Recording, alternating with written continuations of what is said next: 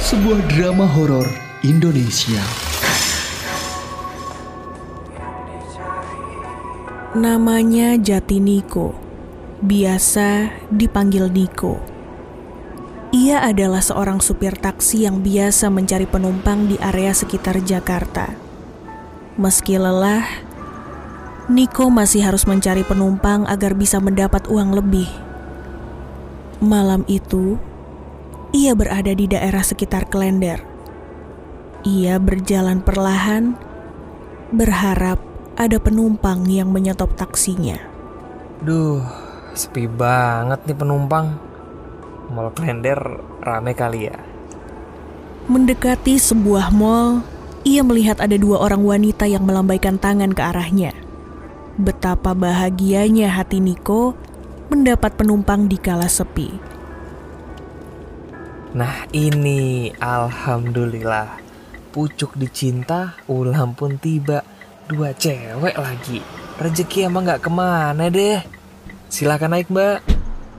Mau ke mana ya mbak ya? Karet ya pak Oh, baik mbak. Perlahan taksi mulai berjalan dengan kecepatan sedang. Jalanan mulai lengang saat itu. Jarang ditemukan keramaian. Hanya ada satu dua kendaraan yang berlalu lalang.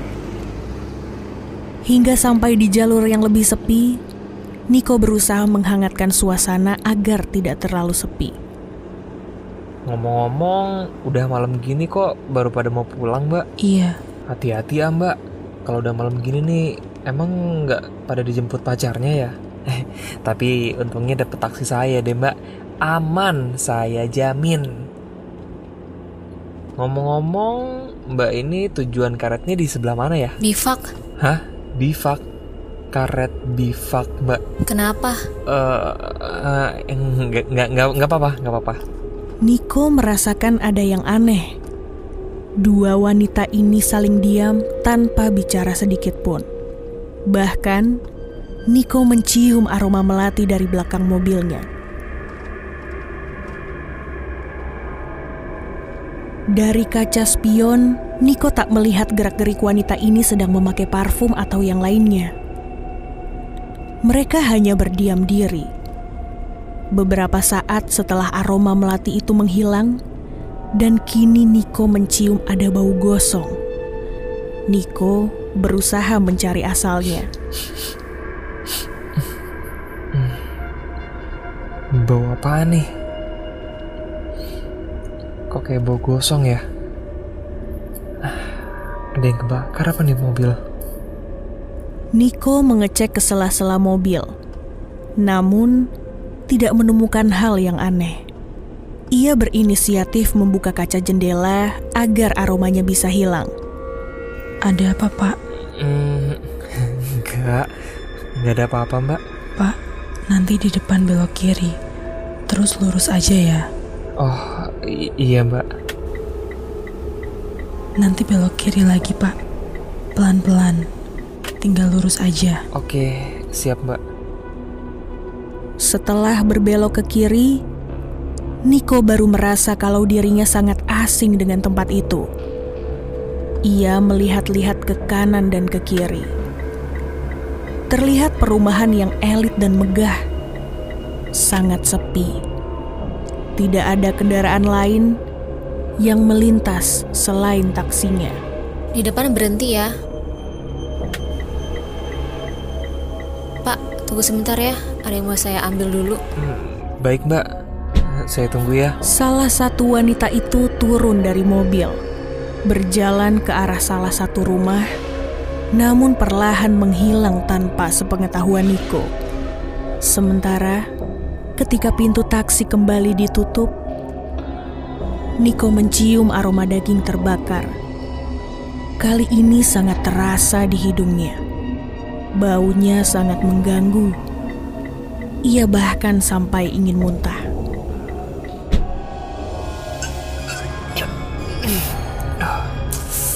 Bawa apaan sih nih? Niko berinisiatif ingin keluar mobil. Namun, saat ia menengok ke arah belakang sambil melepaskan sabuk pengaman, Ia terkejut saat melihat penumpang wanita satunya. Wanita itu berubah menjadi hitam legam. Wajahnya hancur, gosong karena terbakar. Niko berusaha kabur. Namun saat ia ingin melepaskan sabuk, wanita itu justru menatap ke arah Niko dengan tajam. Mau ke mana, Pak? Napas Niko semakin tak beraturan. Jantungnya berdegup kencang. Ia akhirnya bisa melepaskan sabuk dan keluar dari mobil. Ia terus berlari kencang entah ke mana.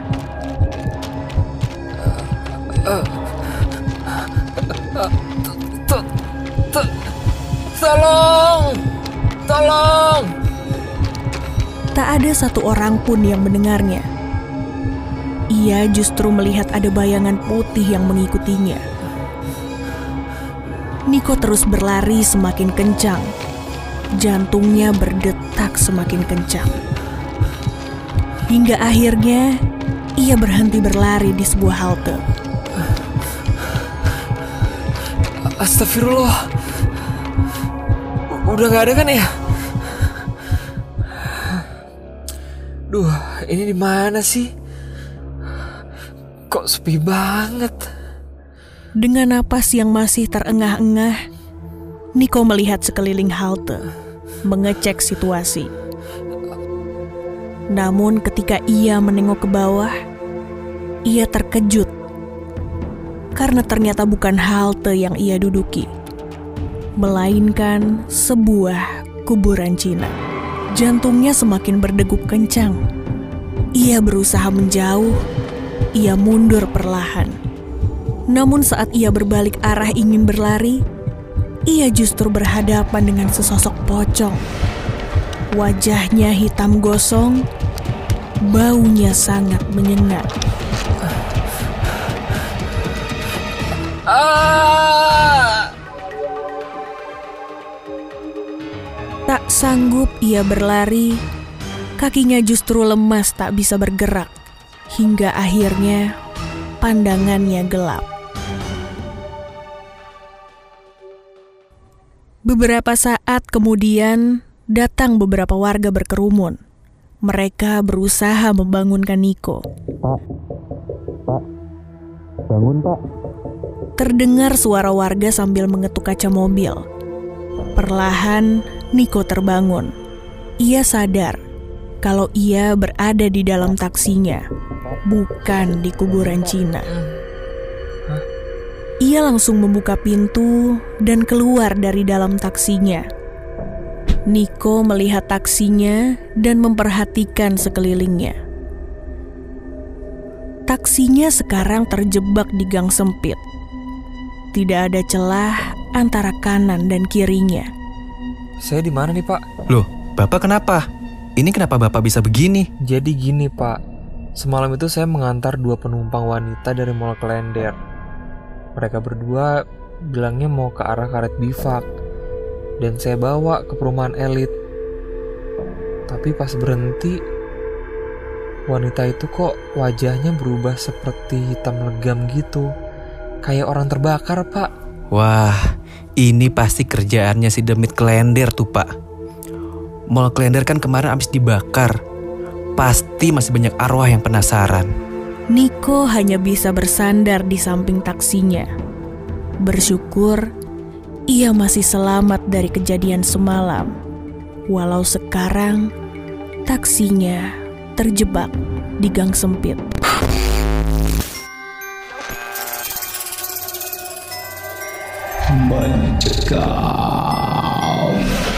Sebuah drama horor Indonesia.